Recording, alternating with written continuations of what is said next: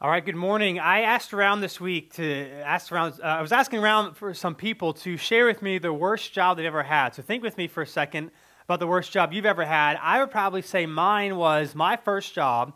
I worked at a car wash, which isn't that bad, except I worked there for six months from about September to March. So I worked there during winter, which is very terrible. So you're cold you're wet, your hands feel like they're going to fall off at all times, and so that was not very fun. Uh, uh, one person said that their, their worst job was at Cracker Barrel. They worked in what was called the pit, so they were always washing the dishes, and they said they were within, they were always standing in about two to three inches of water at least. People quit every single week. Uh, one person said they worked at a, I don't know sure if it was a roller skating rink or an ice, rink, ice skating rink, doesn't really matter. They were the person that got to spray and clean the uh, skates after the sweaty kids and teenagers uh, wore them. Uh, one person told me that they, one person said that they, their job was they worked at a drug rehab center on the night shift, and they had to go around every hour and flash a flashlight into everybody's room to make sure they were there. So you can imagine how that went over uh, for them. Probably my favorite was one person said she worked, I didn't know this was a thing, but she worked at a traveling inflatable company, so like bounce houses, that sort of thing, yard games. And uh, they stayed in, they worked, she worked there one summer. They stayed in roach infested motels like all the time, apparently. And when it was time for their last paycheck, uh, you know, it was a bunch of college students. People didn't have very much money, and so they needed the, the what they could make. Their last paycheck um, was b- bounced, so there was deposit and it was bounced, and so everyone like didn't have the money. She said she it was a place called G Willie, I guess G Willie, and so she eventually was paid by Willie himself at behind a gas station. He didn't even get out of the car. He just like rolled down his uh, window a few inches and like tossed her a handle full of money. And so, you know, that was fun. But regardless, here's what my, here's my assumption. If you think to the worst job you've ever had, my assumption is this.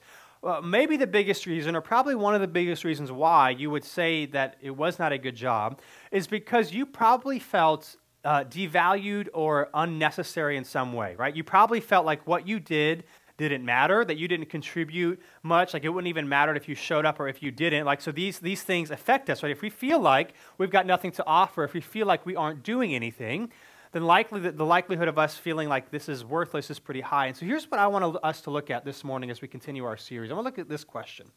Uh, what are you doing to build God's church. And so let me just say this uh, real quick. Uh, one, if you are not a follower of Jesus, we're glad that you're here this morning. I'm going to be specifically speaking to Christians today. So you are off the hook. Uh, you can hang out and just listen. But if you're a follower of Christ, here's my question for you what are you doing to build God's church? And with that, I'm just going to go ahead and say this. I'm going to lean in a little bit this morning, okay? I'm going to maybe not say, oh, I was, my Old Testament prophet probably isn't um, fair, one, because I'm not a prophet, but here's what they would often do. They would often call people to repentance or call people to do something, and people wouldn't like that. And so my, my goal here today is not to make anyone feel bad or feel guilty, but I want us to lean in a little bit because how we answer this question has profound implications for our life and those around us. And if you do not, if, if we were to go around the room, which of course we won't, and I would ask you, what is your answer to this question? If you do not have one, by the end of the day this morning, over these next few minutes, you will have an answer to this. And so I'm really excited to look at it. So if you have a Bible, go ahead and open up to 1 Corinthians uh, chapter 3. We're in a series called Masterclass. We're looking at going through 1 Corinthians, written by this guy named Paul, uh, within 20 years of Jesus' death, burial, resurrection. And he's talking to a church in Corinth who is dealing with a lot of this, a lot of issues that we are today, and so we have a lot to learn from him. And so today we're continuing uh, kind of a thought that we talked about last week. And last week we looked at this idea of, of do you want to go closer to God? The, I'm assuming the answer to that is yes, and so we looked at how you could actually do that. And we're continuing that thought today, picking up in verse 5. And here's what Paul says He says this uh, What then is Apollos? What is Paul? They are servants through whom you believed, and each one has the role the Lord has given. So remember, one of the issues that the Corinthian church is dealing with is they are attaching themselves to Christian leaders and kind of putting their significance in people like Paul and Apollos instead of Jesus. And so Paul's going to give, uh, give an example of him and tell them why this is not a good thing. He says, What is Apollos? What is Paul? His point here is we're just servants. Like we're not special. We're not anything better than anybody else. We are just servants of God. And he says this, verse 6 I planted, so he's talking about the church in Corinth. So Paul planted the church. Apollos watered the church or helped, uh, help, you know, sustain and grow the church. But here's what he says But God is ultimately the one that's responsible because God gave growth. Verse 7. Uh, so then, neither the one who plants nor the one who waters is anything, but only God who gives the growth. Now he who plants and he who waters are one, and each one will receive his own reward according to his own uh, labor. And so what he's saying there is this that what we do matters, that there is some sort of a reward that we'll get to in a few minutes uh, that is given to us based on how we live. And that reward is not based on human standards of what we think is good or what we think is awesome, but is based on God's standards. But here's the point here that Paul is beginning this passage, and he's using kind of a, um, uh, an agricultural metaphor to show how God worked in the Corinthian church. And Paul and Apollos, what he's saying about him and Apollos is really applicable to all believers. And the point here is simply this that in Christ, if you're in Christ, then God wants to use you, right? God wants to use you just like he was using Paul and Apollos and all these different people. It's going to look different for different people, but you have a role to play. And what sometimes happens is people kind of give this excuse as to why uh, we're not maybe being intentional with our, with our lives, because we say things like this it's not up to me whether or not God produces fruit, right? Even in this passage, it said it was God was the one who gave the growth, not Paul and not Apollos. So yes, it is not it is not up to us whether or not we will see results when we're living faithfully. But the point is simply this, or here's better the question to ask. The question is simply that we should ask is this: that are you doing anything that God can actually grow? So yes, what that might look different for you than than, than for other people. But the question is this: Are you doing anything in your life if you are a follower of Christ that God can actually grow. Yes, the results are up to Him, but He is calling us to do something. And if we are doing nothing, then God can't actually uh, grow it. I, I, love what David Platt says. Uh, he is a pastor, an author, and a missionary. He says this, it'll be on the screen. Uh, he says, A privatized faith and a resurrected Christ is practically inconceivable. And this is a side note, but I want to just say this real quick. This idea, there was a report that came out a few months ago, or a few weeks ago, based off the Barna Group, um, and it was this thing about millennials, and basically said about 47% of them are uncomfortable sharing their faith in a way with the hopes that somebody would convert to Christianity. Now, it's easy for us to knock millennials, and I think that is something as followers of Christ that we should be embarrassed about. But I would say this, because again, I'm pressing into everybody here. Who was it that raised the millennials, right? The people that were older than them. And so every generation has a, has a responsibility in that statistic that 47% of millennials today are uncomfortable sharing their faith in a way that they're hoping people would meet Jesus. And what David Platt is saying this that if Jesus is who he says he is, if he has done what he said that he has done, that if you and I do nothing with it but care about simply our own well being, then it is inconceivable that we would actually take this message of Jesus and keep it for ourselves. He's not saying that you are not saved, as we're going to read here, but it, is, it makes no sense logically for us to say Jesus gives us hope, grace, forgiveness is the hope of the world, and I'm going to do nothing with it for anybody else. Which means this I just want to say this real quick that a privatized faith is a passive faith.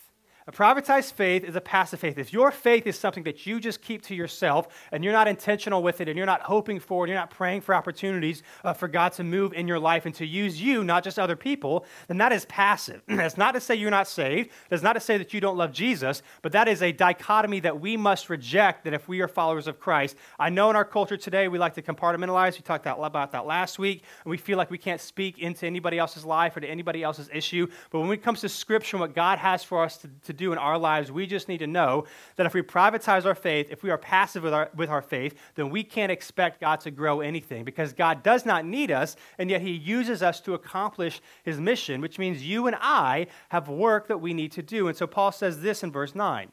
He concludes this thought by saying this For we, he's talking about Paul and Apollos here, but by uh, conjecture, he's really talking about all believers. We are God's co workers, you are God's field God's building. What he's saying there is that this is all, uh, this is everything is God's possession. And what, what, he's talking about here is he's saying that me, Paul, Paul my, myself, and Apollos here, we worked in the Corinthian church, and God grew it, and God produced results. And so the question again for you and me, if we are followers of Christ this morning, is this: Who or what is your Corinth? What are you doing to make any difference in the kingdom of God, to see God do what only God can do? And so here's what I want us to know this morning as we look at this text that you have work to do. If you are a follower of Christ, you have work to do. And here's my hope, right? We went to this, we were talking about earlier, like the worst job you ever had. I, often, my, my guess is this. Have you ever been in a job where somebody gave you extra responsibility? Like maybe they left for a while, maybe it was your first job and you kind of were working hard. Like anytime somebody gives you responsibility, you take ownership, you feel like you have something to do, you're more likely to contribute, right? And so my hope is this that knowing that if you are a follower of Christ, that you have something to do does not make you feel guilty or embarrassed or kind of like, well, I don't know what to do with that, but that I would actually inspire you to action. You have work to do. It reminds me, let me give you an example of what this looks like, and especially with this idea that growth is not up to us. Uh, but God simply asks us to work or to be faithful. Uh, a few years ago, or I don't know, five or six or seven years ago, when Christina and I were still living in Wilmington, we served, uh, we volunteered one Saturday with our church uh, for Habitat for Humanity, right? And so if you know Habitat for Humanity, they build houses uh, for low income people. And basically, how it works is when you show up on a Saturday or whenever day you do it, they have like one or two lead guys that are like leading the project, and they kind of explain, okay, here's the state of the, the houses in today, here's what we're going to do as a group. And so what happened was they kind of explained, here's where we are, here's what we have to do. And so all the people who had like no construction knowledge at all, which by the way is me, as we know, uh, can't do anything, uh, took the easy jobs like hammering stuff in the house and all these sorts of things. And then the people that like had somewhat of an experience on how to build things, kind of went with the head director guy and they did other stuff. And then there was me, and I was like, well, I got nothing to do, right? Because the easy stuff was taken, and the hard stuff, you know, I don't have it, I can't help with that. And so I felt like quite worthless. And so for a while, I like, uh, uh, how I remember it is I like helped, I like uh, moved like plywood or wood around where people needed it, but I felt like I wasn't doing anything. I was like, well, this is a waste. Until my one shining moment came. And what happened was, we were on the side of the house. The frame of the house was built, and I don't know, maybe it was like 12 or 14 feet tall. I'm not quite sure. And there was a ladder against the side of the house that was leaning on the house. It wasn't an extension ladder, so it was like, I think it was like maybe eight feet tall or something like that, as tall as it could be. And they needed someone that was tall enough. And I, I can't remember all this stuff. And I, what I, from what I can remember, I think it was like a, this triangle that was about two feet. I mean, I know it's not a square, but it's like two feet big. And it was like I had to like we had to put we had to like hammer the, this triangle thing, and it was right under the, the roof into like the top part of the thing. And we had to put it up there. See, I don't even know how to explain it. I mean. But the problem was nobody was tall enough to like hold it up there and actually hammer it into the frame, right? And there, except there was me. And I think the guy who was like in charge of it was busy something. And like they literally couldn't do it. wasn't just like, oh, we feel bad for Dylan. Like he was actually going to contribute. And I'm like, this is my moment. So I go up on, I start, I, I'm, I have like this belt, I think, with the hammer and some nails, and I have this, uh, I have this piece of wood or whatever it was. And I'm climbing up this ladder, and I'm like, this is it. You know, like the Rocky theme song. You know, I'm like, I'm gonna make, I'm gonna make a difference. And then I get to the second to the top rung, if you will, and I'm not scared of heights unless I don't feel safe. And like eight to 10 feet is not that high until you're like that high and you feel like you're to die. And so I'm like on the second to top rung and my heart's beating. I, the only reason I did not go back down is because people were watching me. And so my pride, I guess, took over. And I'm like reaching and I couldn't really get it up there. And so I'm like, I don't have a choice. I have to go to the top rung. And of course, if you're standing on the ground, you're like, just go up another rung. It's not that scary. It is scary when you're up there, okay? And so I do this thing, my heart's pounding. I get on the top rung and I can reach. And so I, I put this like triangle thing on the top part of the side of the house. And then I go and get the hammer and the nails, and I'm like, this is it. My heart's pounding, but I did it. And like, I dropped a nail, and I, I couldn't, basically, long story short, I failed. Because as I was holding it, it was like, it was all I could do to hold it that I couldn't also like hammer it in itself. And so the one job that I had that I actually could do, I did nothing with it. I failed. And so I don't know how the little triangle thing got up there. I'm assuming it did somehow, but it wasn't by me. And why do I share that story? Okay, here's why. I, in that situation, did not see the results that I wanted to see, but I at least tried. And I think that's what Paul wants us to know here. That again, God is the one that gives growth. He's not asking us to produce results, He's just asking us to be faithful so that how He sees fit, results can come, that a difference can be made. And you just need to know that you have work to do. Don't get stressed out about what might happen or what it might look like if it works or doesn't work. You just need to know that God has something for you to do. And just like, and that's what he's telling the Corinthians here. And so if we continue starting in verse 10, here's what Paul says. He says, According to God's grace that was given to me, I have laid a foundation as a skilled master builder, and another builds on it. But each one is to be careful how he builds on it. For no one can lay any other foundation than what has been laid, or what has been laid down. That foundation is Jesus Christ. And so what he's doing here is he's switching from a, an agricultural uh, kind of analogy to an architectural one. And he's saying this that as you work and as you build and as you live, you need to be careful what you're actually building your life on, what you're actually doing with your uh, life. Why? Because if you're not building your life on Jesus, then you ultimately, I ultimately have nothing. If it's not built on a firm foundation, right, which I know is the kind of cliche Christian thing that we say all the time, but it is true, then ultimately you and I have nothing. And here's what this means. And here's it's not just that we need to know that we have work to do. We need to go a step further and know this. That it's not just that we build, but how we build that matters.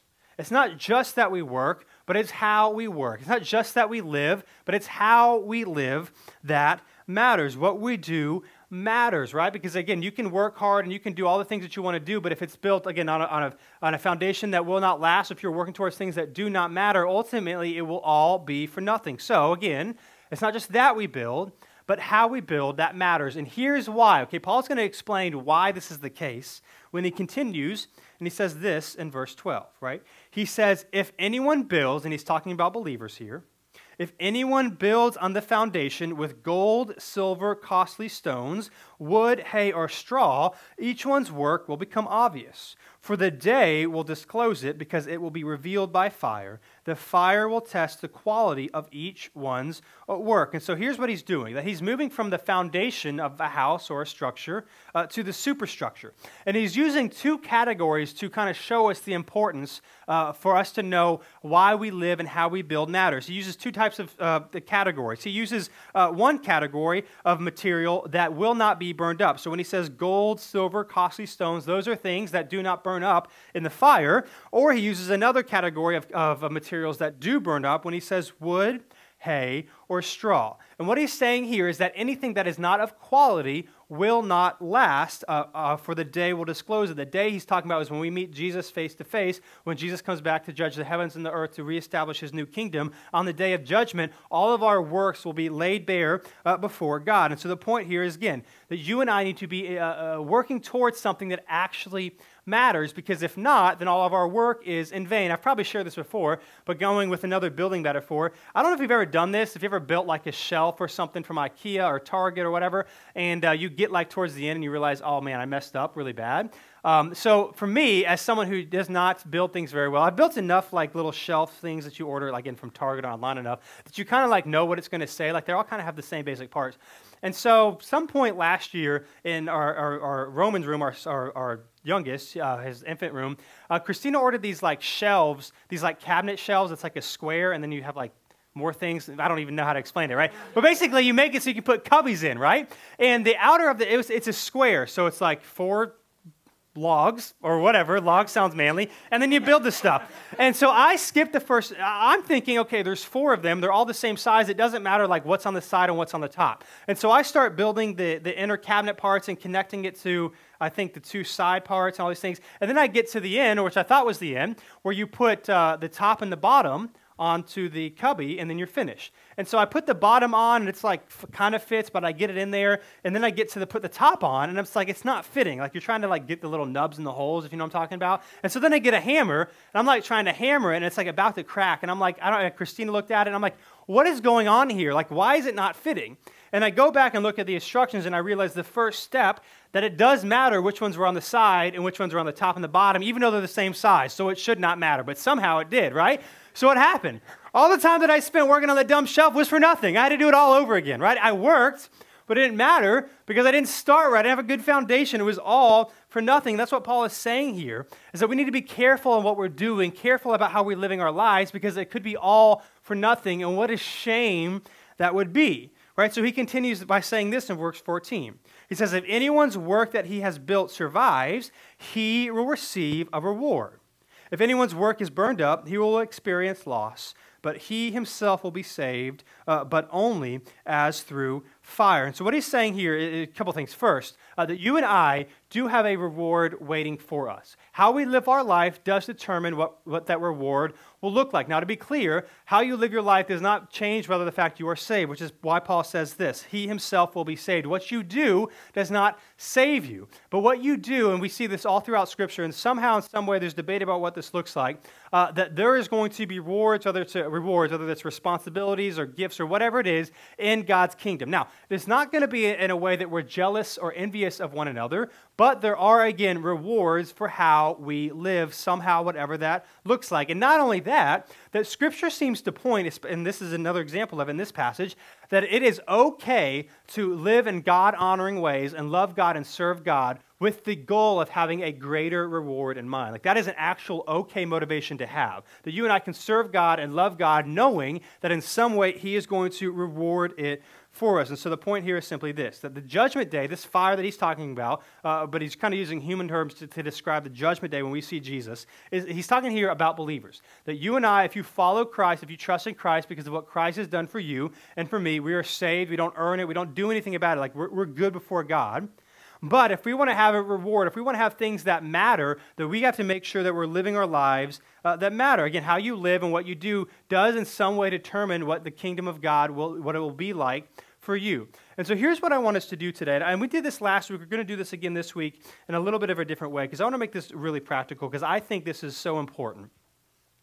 We have work to do, and it matters how you build. And so here's what I want us to, to do this morning I want us to pick one way, I want you to pick one way to build up the church. Again, going back to our first question, what are you doing to build God's church? If you don't have an answer to that, that's okay because today you're going to. And so here's what I want us to do. There's a blue card in front of you, in the Bibles in front of you. Go ahead and pull, everyone just go ahead and pull it out. Let me explain uh, something about this real quick.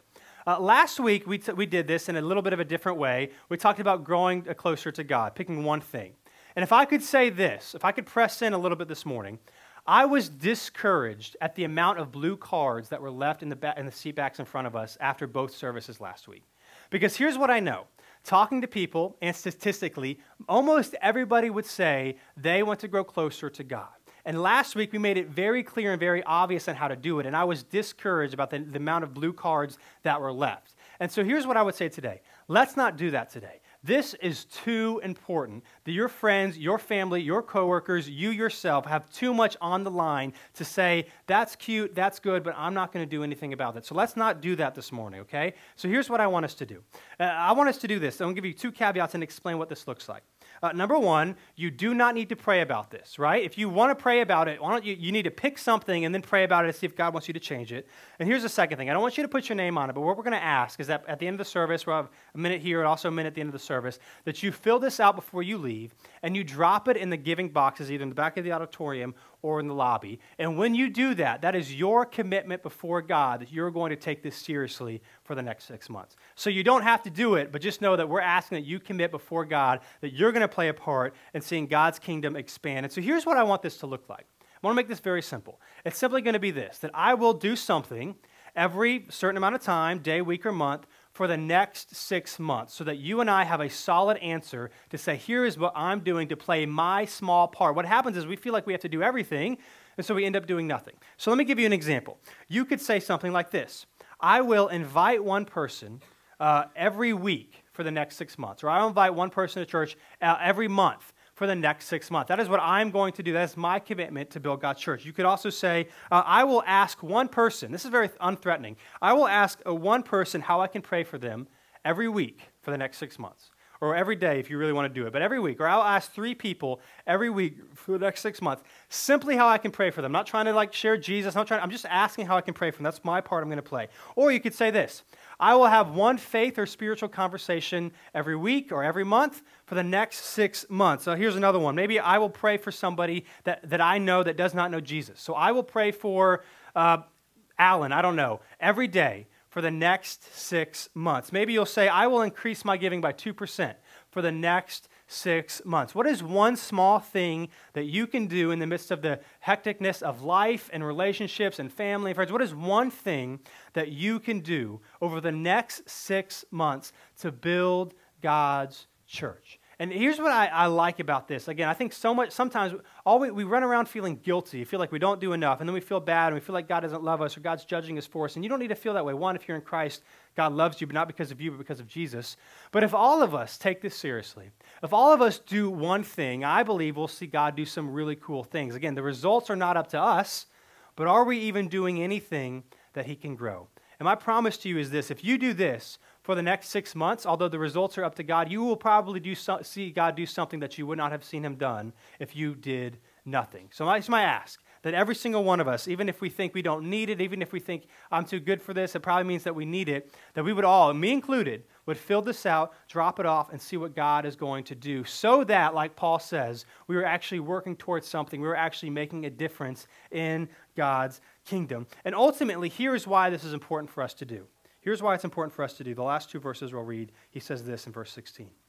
He says, Don't you yourselves know that you are God's temple and that the Spirit of God lives in you?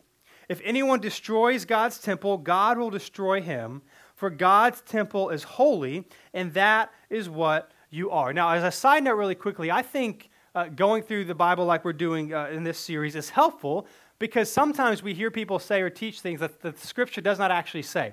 And I don't, this was fun for me when I studied this because up until this point, I have only ever heard someone talk about these last two verses that we just read. And if you grew up in church, you've got a lot of experience with uh, uh, Christianity, you probably heard this as well. That Paul here is talking about your physical body that you should be healthy because God's Spirit is in you, and that is how you steward God's body well. And while that is very true, that the Holy Spirit is within you if you're a follower of Christ, these verses in this passage is not talking about your physical body.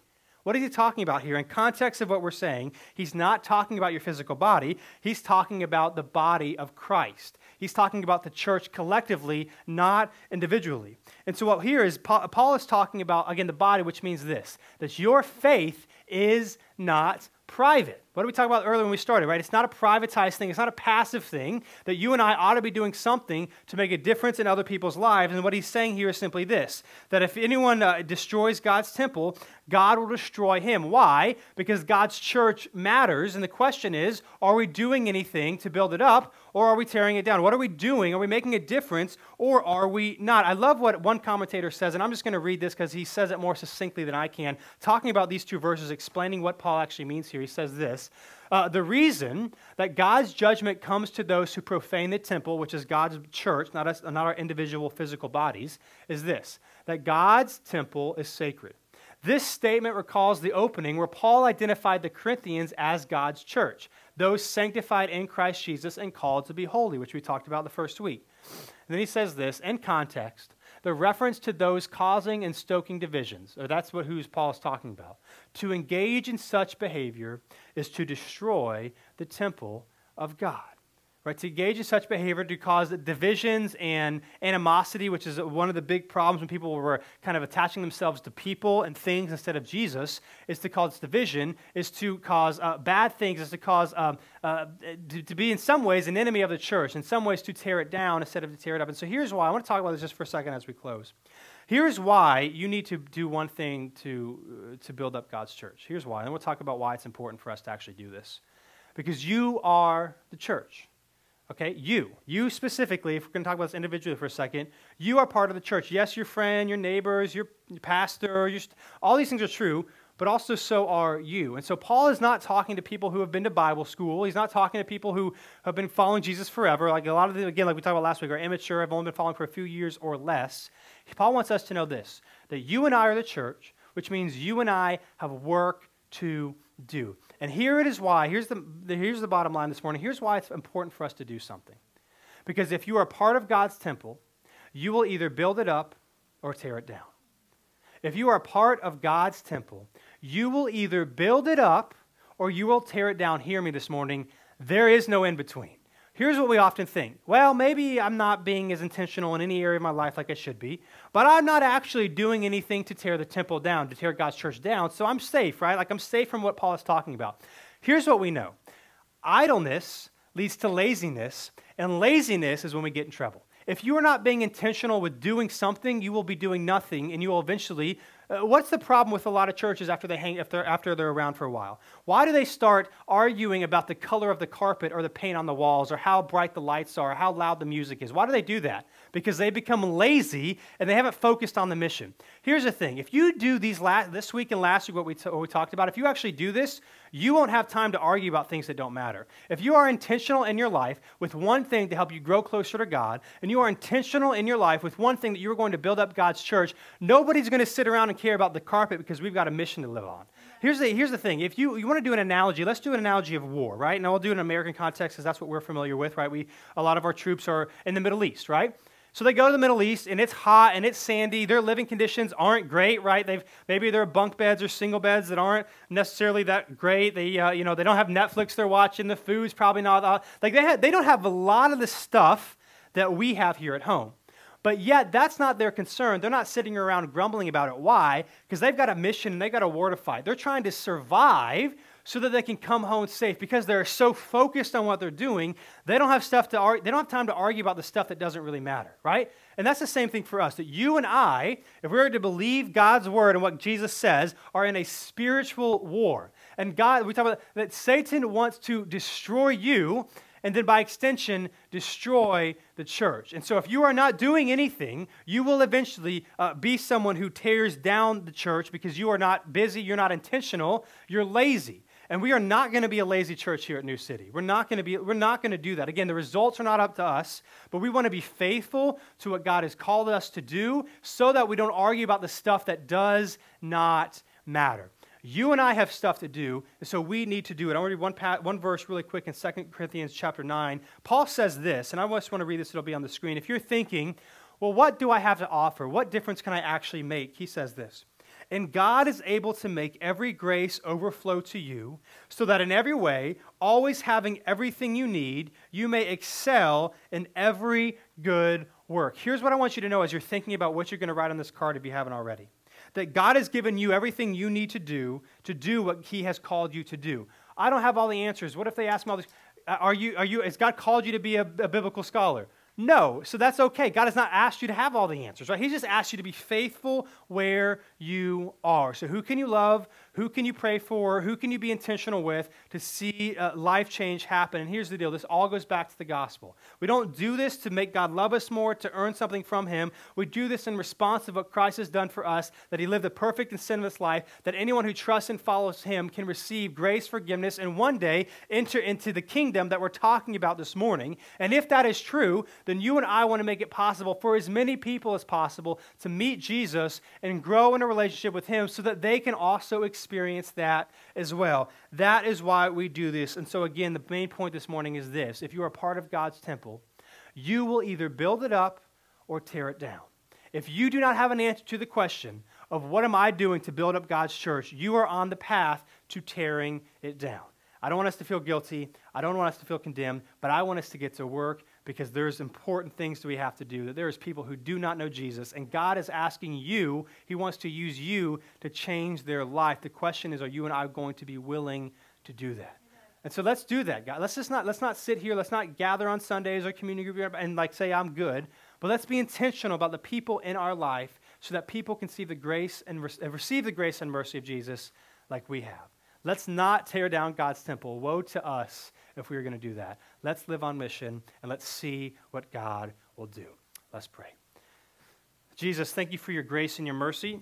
God, I am thankful for passages like this because it gives us a reason to live and to be on mission. And rather than us feeling maybe uh, guilty or maybe feeling like we can't make a difference, instead, what we see is that we can, and you delight and you invite us to take part. And so, my prayer this morning is that we would uh, be encouraged by that, that you would uh, show us what is one small step that we can make. You aren't asking us to do everything. Like one uh, pastor says, that we should do what we, we should do for one, what we wish we could do for many. And my prayer is that this morning, that's what we would do.